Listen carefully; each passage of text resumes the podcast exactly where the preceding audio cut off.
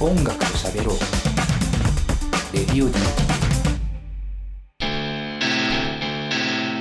というわけで、えー遊覧船の最新アルバムマイジェネレーションからシカゴ、そして鉛の飛行船、プレイリストの方をお送りしました。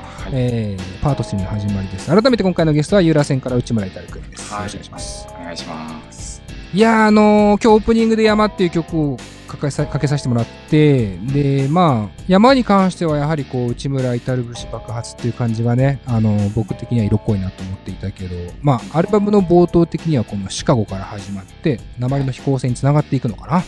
そうです。まあ、驚いたというか、なんというか、あのーむちゃくちゃ幅がまず広がってるし、あのー音楽の、なんていうのかな、枠をどんどん飛び越えていってる感じがすごいして、とっても自由だなと思いましたね。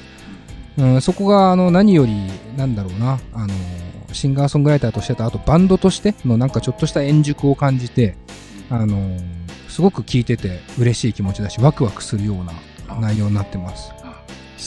素晴らしいと思うんですけども、あの、まあちょっとここで、まあそのね、マイジェネレーションの話ですけど、はい。まあリリースが6月だったんです。6月24か。だったんだけど、そうでこれはちなみに制作期間的にはいつ頃から作り始めたものなんですか？制作期間は、えっと、レコーディングが、うん。えっと、今年の1月と2月の2回、うん。えっと、まあ、どっちも2日間ぐらいおーでレコーほうほディングして、う。だいぶスピード感のある感じで。そうですね、割と撮るのは、うん。あの、よ計4日計とか、4日で。5うん日。とか、うん、そのくらいです。曲作りに関しては、これは入ってる曲っていうのは結構時期に差があるんですか？あ、そうですね。あの、結構前のもあれば、まあ、でも8割ぐらいは、えっと、去年の、えっと、夏とかから作り始めて、うんうん。でレ、レコーディングまでに、こう、作っていったりとかうん、うん。っていう感じですね。まあ、去年、うん、去年作った曲が多いです。うーん、なるほど。これ、まあ、遊覧船っていうバンドになって、まあ、3年ぶりに会ってるから、まだ、その、なんていうのかな、バンドとしての作曲方法とかアレンジだったりとかっていうのも、もしかしたら前とちょっと変わってるのかなとかも思ったりするんですけど、うん。なんだろう、イタルくんが、えーまあ、作詞作曲をして、それに、あ、なんかセミが鳴き始めてんなあ、すみません。また、収録前にはめちゃくちゃ泣いてたけど、またあ、泣きやんだと思ったら、なんか周期的にこう泣くんですよ。なるほど。山だから。あのそうみそうだねそうだね。音出せるけど、セミも音出すから。そうそう。うんそこまあちょっと、モロハの剣とかある。そうなんですよ。リスナーの人は多分ノイズに可能感じる可能性があるから、そう、セミだから。セミって思うとちょっと気が楽して、気持ちが穏やかになるから、セミだと思って聞いてくれ そうセミだと思って、ははいい、はい聞いてください。ごめん。あの、話を戻すと、はい。なんだろう、その、イタル君が作詞作曲をしてるってことはまあ変わらないというか。うん、そうですね。うん。まあ前とかは内村至るっていう名義だったり、内村至るのムササビバンドっていう名義だったりとかっていううん、まあ、個人名を残してる形だったけど、うんまあ、今はバンドの遊覧船になっていて、はいただまあ、メインのシンガーソングライターであることは変わりなくて、で、アレンジになんだろう、持っていくタイミングっていうのは、なんかどういう感じなんだろうっていうのが気になって。あ、アレンジに、バンドにですよね。もうそう。えっと、結構、それも曲によってバラバラで、うんうん。はいはい。うーん、なんか、もう、曲、歌詞とかできてないくて、メロディー、鼻歌、ふんふんふんみたいな感じうんうん。ぐらいで、もうピアノの長いに投げて一緒に作ったりとか、ああ、はいはいはい。そう。それは家でこう、うんちょっと長いに来てもらって、うんうんうん。こう、家近いんですごい。もうなんか、はいはい。今やってもらおうみたいな感じで。ああ、もいうや思いついた、そのスピード感で。そうですね。それで突破していったりああ。とか、まあ、あ、でも、あとは、ですね。あ、でも結構、割と、そんなに歌詞とか固まりきってない状態で、うん。バあのスタジオ持ってったりとか、うんうん相当割とみんなで最初から作ってた感覚ですね。へえそれって、なんだろうそれこそ2017年あとちょっと金子さんが永井くん便利だなっていう物扱いみたいな カンペ書いてますけど便利道具じゃねえんだからすごいですね。便利だあうんー今日来てくれるんでしょ。そうです。うん思いついたらちょっと弾いてよって来てくれる永井くんやっぱな長井もあのいつも家にいるんで。まあ類友ですよねそうです。なるほど。まあなんかこう、なんだろう、そのなんこう、アレンジとか、まあ曲作りに関して、まあバンドのメンバーの、要は、なんだろう、加担する速さっていうか、その参加する段階の速さって、うんそれこそ3年前にも出てもらったけど、その時もそうだったんですか？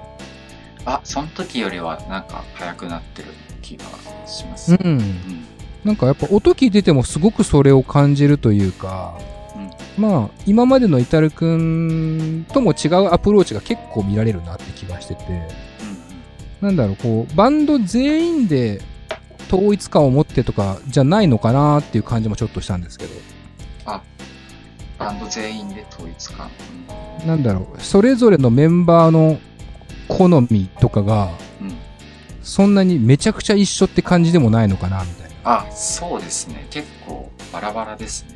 うん、うんき聴いてる音楽とかも結構バラバラだし、うん。うん。それがそのまんまこう、なんかアレンジにもはいはいはい。当てはまってる感じは。なるほどうんそういうなんかメンバーが聞いたり、もちろん本人、内村君本人が聞いたりとかっていう音楽の情報共有は結構メンバー間でする方ですか？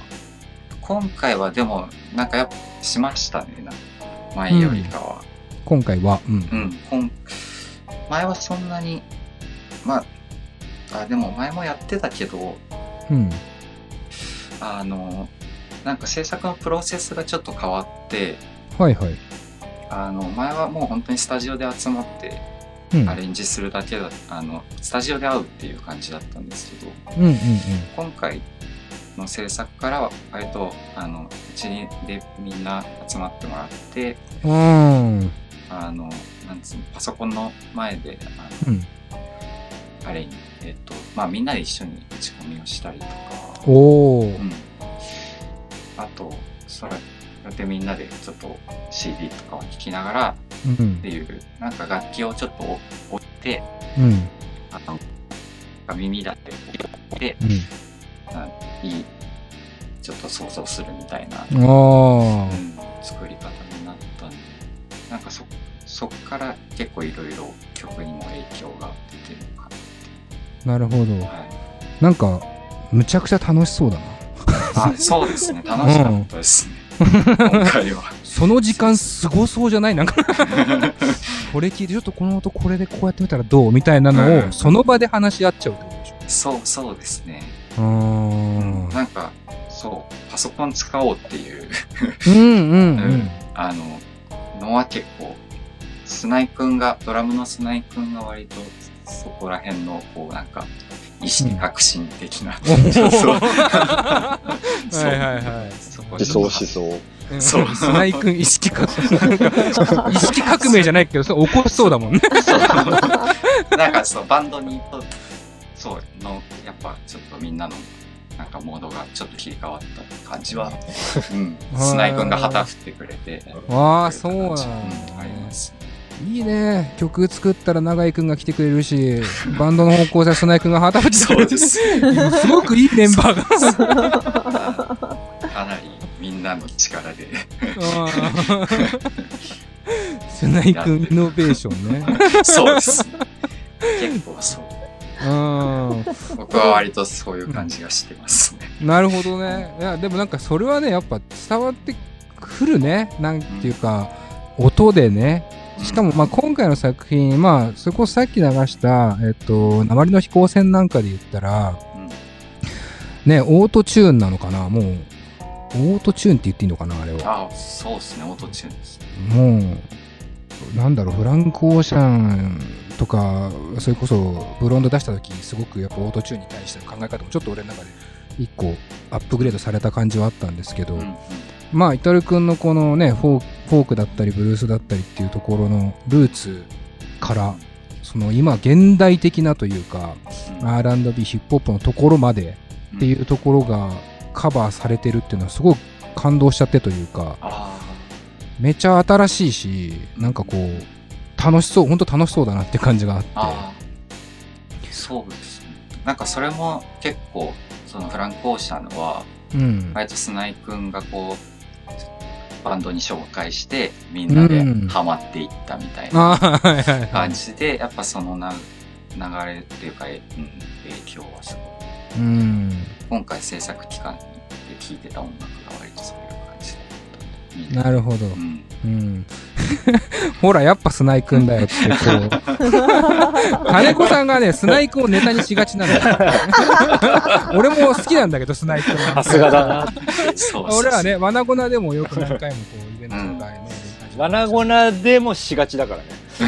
そうそうそうだね。うん好きなんだよね、やっぱりそうやってちゃんとこう、向き合ってこう、革新していくことがね。そうですね、うん。うんでもなんかだらけなんかこう家それこそ家で集まってみんなで話してってなるところでちゃんとこう意識を持ってできるかも結構重要じゃないですか。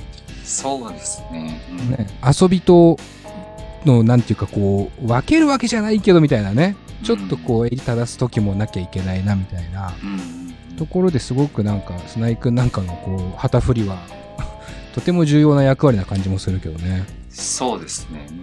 結構、それでみんなマジになったと思います。マジな。いいね。亀裂が生じないことを祈るわ本当に。いや、全然全然大丈夫。全然大丈夫なんだ。ちなみにまあ、多分こう制作から考えると、リリースまでの間に、ね、それこそコロナのこととかもこう入ってきちゃったというか、うんうん。とも思うんですけど、その間とかは結構あれですか、不便なことはなかったですか？あ、でもアルバム、本当は5月発売で、うんうんうん。あの、そう、それそれがコロナの、なんていうんだ、影響っていうか、ああ、そう、で、ちょっと延期しちゃったみたいな。そうですね。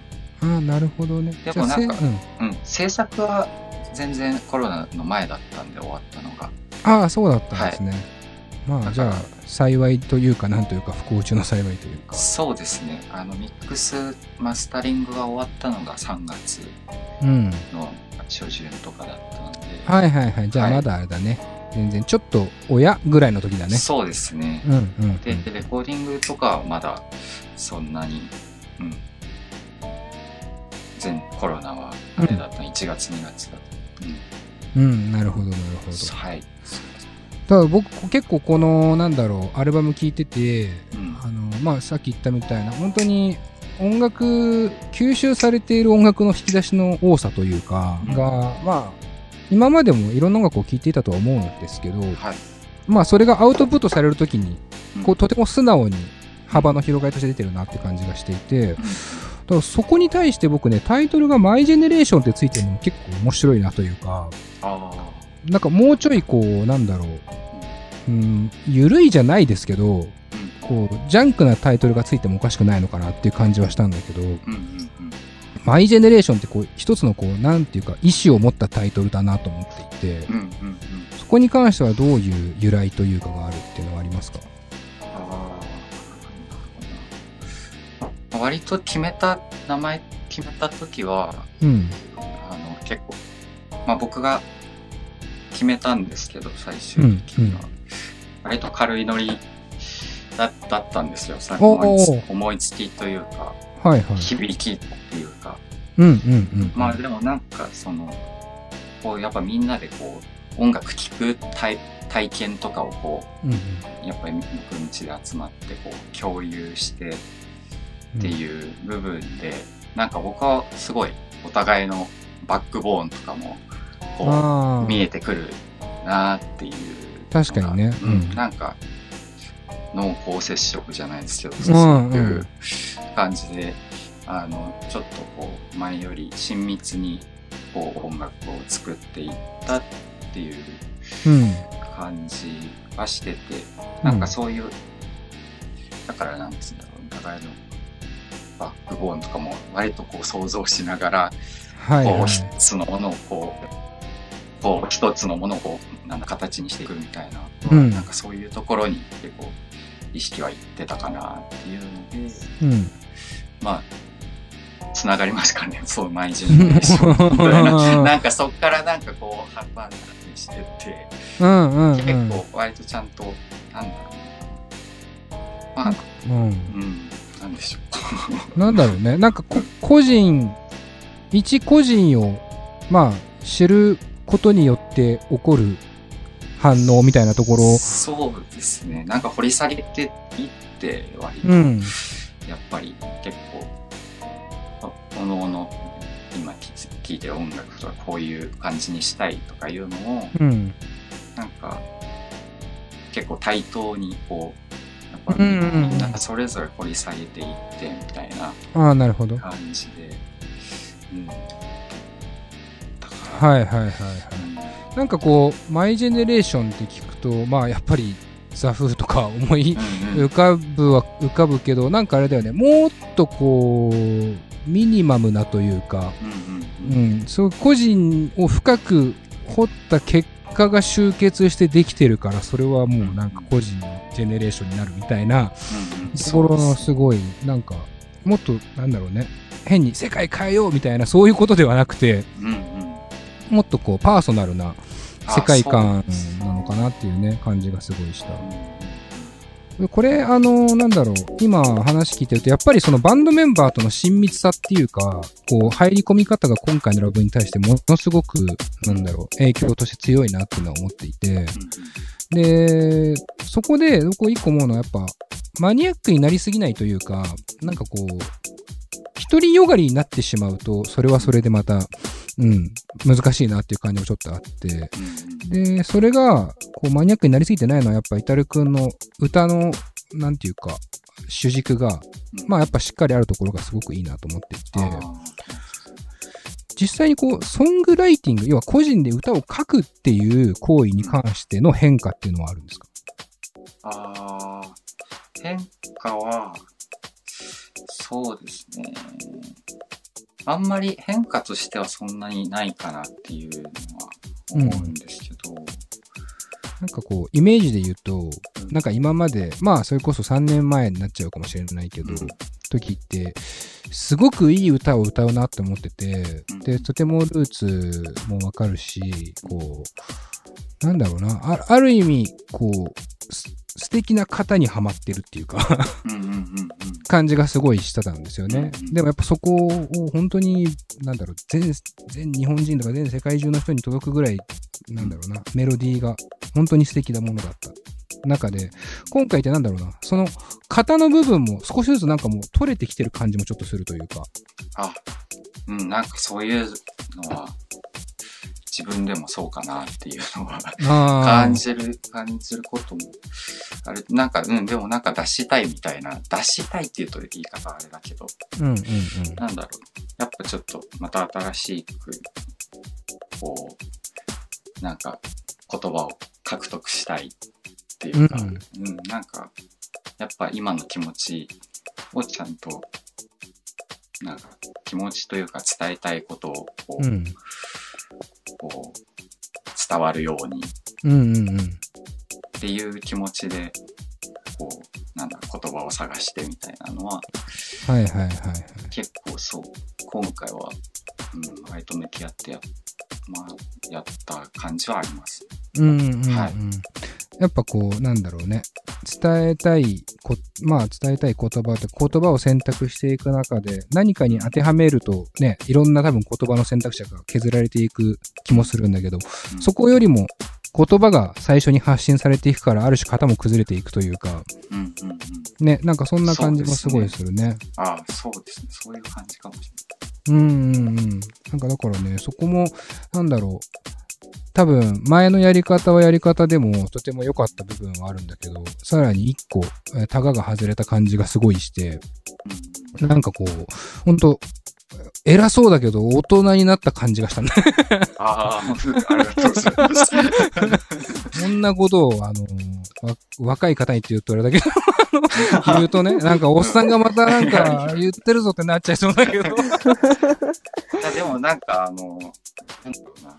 やっぱみん、やっぱみん、結構制作のプロセスは、なんか前のままじゃ詩が阻んなくなってきて、なあ、そっか。うんうんそれで結構、そうなったのかもしれない。なんか変わったところがあるのかもしれないね。そうか。うん。確かにね。確かにそれはそうかもね。うん。うん。前のやり方だと、今のメンバーと今のやり方じゃちょっとできないっていうかね。うん、そう。なんか、新しいやり曲作りのやり方になってるから、やっぱ、うん。うん、なんか、こう、まあ、例えば詩詩とかも、やっぱ今まで通りではできないくな、できないな、みたいなので変わっていったのはあるかもしれないです。うーん、なるほどね。まあ本当に、なんだろうね。バンドというものの環境と、それと、まあ、なんだろう、熟していってる感じが自分の制作のやり方にも多大に影響はね、やっぱ及ぼしてるんだなっていう感じははい。すごいしますね。ちょっと、この後一回お知らせ挟んで、もうちょっと話したいなと思ってるので、よろしくお願いします。お願いします。現在レディオ DTM では番組で流す CM スポットの枠を販売しております。毎月3万件を超えるアクセス数がある音楽番組を使って効率的にイベントの告知や企業 PR などをしてみませんか？詳しくは番組サイト内の特設ページをご覧ください。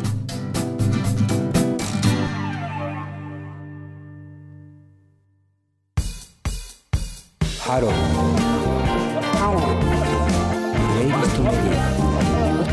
音楽と喋ろう？ Radio DTM。さあ、というわけで、えー、もうエンディングになっちゃうんですけども、あっという間で。ありがとうございや、こちらこそですよ。なんか、本当なんだろうね。なん俺一番思うのはやっぱ楽しそうだなって思いますわ。ああ、そうですね。楽しくやるのが大事だなって思いました。うーん。なんか、充実してるっていうかね。うん。な、これって、逆に何が変わったからそうなったんだろうな。うん、結構みんな割と学生がもうこ今年でいなくなって学生の人が。なるほど。うん、なんかそれでやっぱお結構環境のまあみんなそれぞれバラバラなんですけど、うん。うん。こうせ生活はうん。なんかこうなんだろうなそれがやっぱまあ年数もあると思うしうん。うん。うん。それでお互いのなんかこうつかみ方みたいはいはい。ななんかいい感じでこうんうん。う、うん、やりみんなおのおのやりたいことがちゃんとできるようにこううん。なってきたのかなとは僕は思うんですけど。うん。まあ、なんだろうね。し社会に一個、なんか出方が、まあ、いわゆる学生でもなくっていうところで出ていった時に、まあおそらく距離感の取り方とかもいろいろあるだろうし、うんね、生活の部分もあるだろうし、でもだからこそ集まった時の、なんて言うんだろうね、こう、面白さみたいなのもね、多分、また出てくるんだろうなっていうかね。そうですね。うん。なんか音楽に前よりは飢えてる感じははいはいはいはい。うんするかな。いやー、すげえいいわ。あと今すげえカラス鳴いてたわ。あ、セミも鳴けばカラスも鳴くのよ。タルくんちはそうです。冬。いい家だわ。感じは。あれ、イダルくんが消えた。イダルくんが、画面、画面が。俺の画面から消え去ってしまった。あ、復活しましたね、う内村イタルくん。びっくりしたわ。届きにくい。セミも鳴けばカラスも鳴けばって言って、カラスがカーって言ったら、内村くんがこう、カクカクカクってなってて、最終的にびっくりマークになって消えたから。怖い怖いと。よかったです。復活して。しました。はい。あの、もうね、あとちょっとだったんですけどあ、、はい。まあまあ、その、なんだろうな。えー何話したかも忘れちゃいましたけど。忘れましたね。何がカンペ通りに行きましょう。で、まあ、もう一個、一応カンペ通りに行きますと、イタル君にとって大人になったって感じることってありますかと？もしくは何ですかっていうか、あ何に感じることですか？大人になったって感じること。感じること。ああ、でもなんか、バンドを始めて年数がうん重なってきて、その数字に。ああ、なるほどね。結成何年目とかそういう。そうそう。それ、それぐらいですね。実感としては。ーまあ、しかも音楽歴で言ったらもうんう結構な数字になってきたよねうん。うんうん。そう個人の、それこそ内村至る音楽活動10周年記念とかもうできちゃうんじゃない？下手したら。そうっすね。でき、できるな。うん。だし、まあ、あれだね、遊覧船ってまあ、割と僕の中では最近のバンドってイメージあったけど、バンドとしてはもう一番長いというか、そうですね。遊覧船が一番出る年数高い。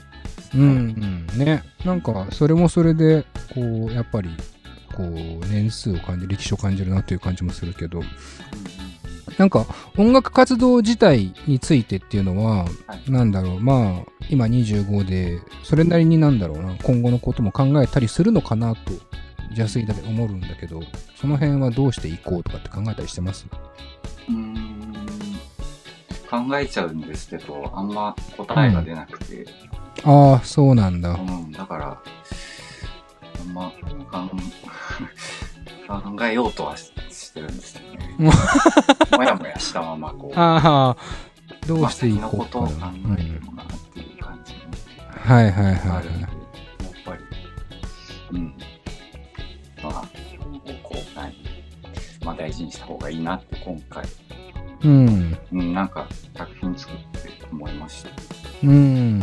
それはじゃあなんだろう。ネガティブな悩みとかっていうニュアンスともちょっと違う。そうですね。うん。うん。うん。全然ネガティブではないん。ですけど、うん。うん。うん。うん。なん。か、まあでも、なん。となく、こう、明るいっていうイメージでみん。なでやれてたらうん。うん。いいなとは思います。うん。うん。ちなみにちょっと気になるのは、まあ、えっと、それこそゲートボーラーズのサポートもしてるじゃないですか。はいはい。で、まあ、本村くんというベーシストも、まあ、言ったらゲートボーラーズと、うんまあ、遊覧船もやっているし、まあ、彼はもう本当にいろんなところで活躍してると思うんですけど、ねあの、それこそソロ名義とかうん。っていう、なんだ、別の活動じゃないけど、っていうのも考えたりはしないですか？もう遊覧船一発で行くって感じですか？あ、そうですね。遊覧船、バンドがやっぱうん。僕は好きだなうん。思うので、うんうん。うん。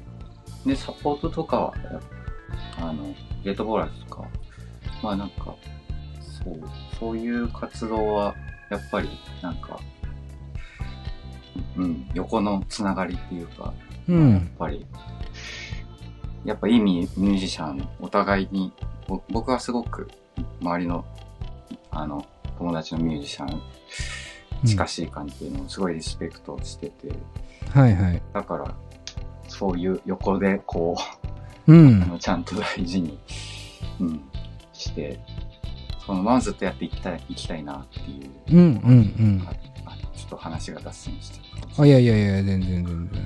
まあなんかでも、あれだよね。なんかヒップホップのクルーとかってすごくわかりやすく、なんだろうね。メンバーがいて、また別のクルーにはまたそのメンバーが被っててみたいな、割と容易にね、想像しやすいけど、なんかそういうのいいなって思いますね。ねうん別に同じメンバーが別のことやってようがいいし、うんうん、そのアプローチの仕方でちょっとメンバーが違ったり、名前が違ったりしてもいいしっていうね。うんそうですね。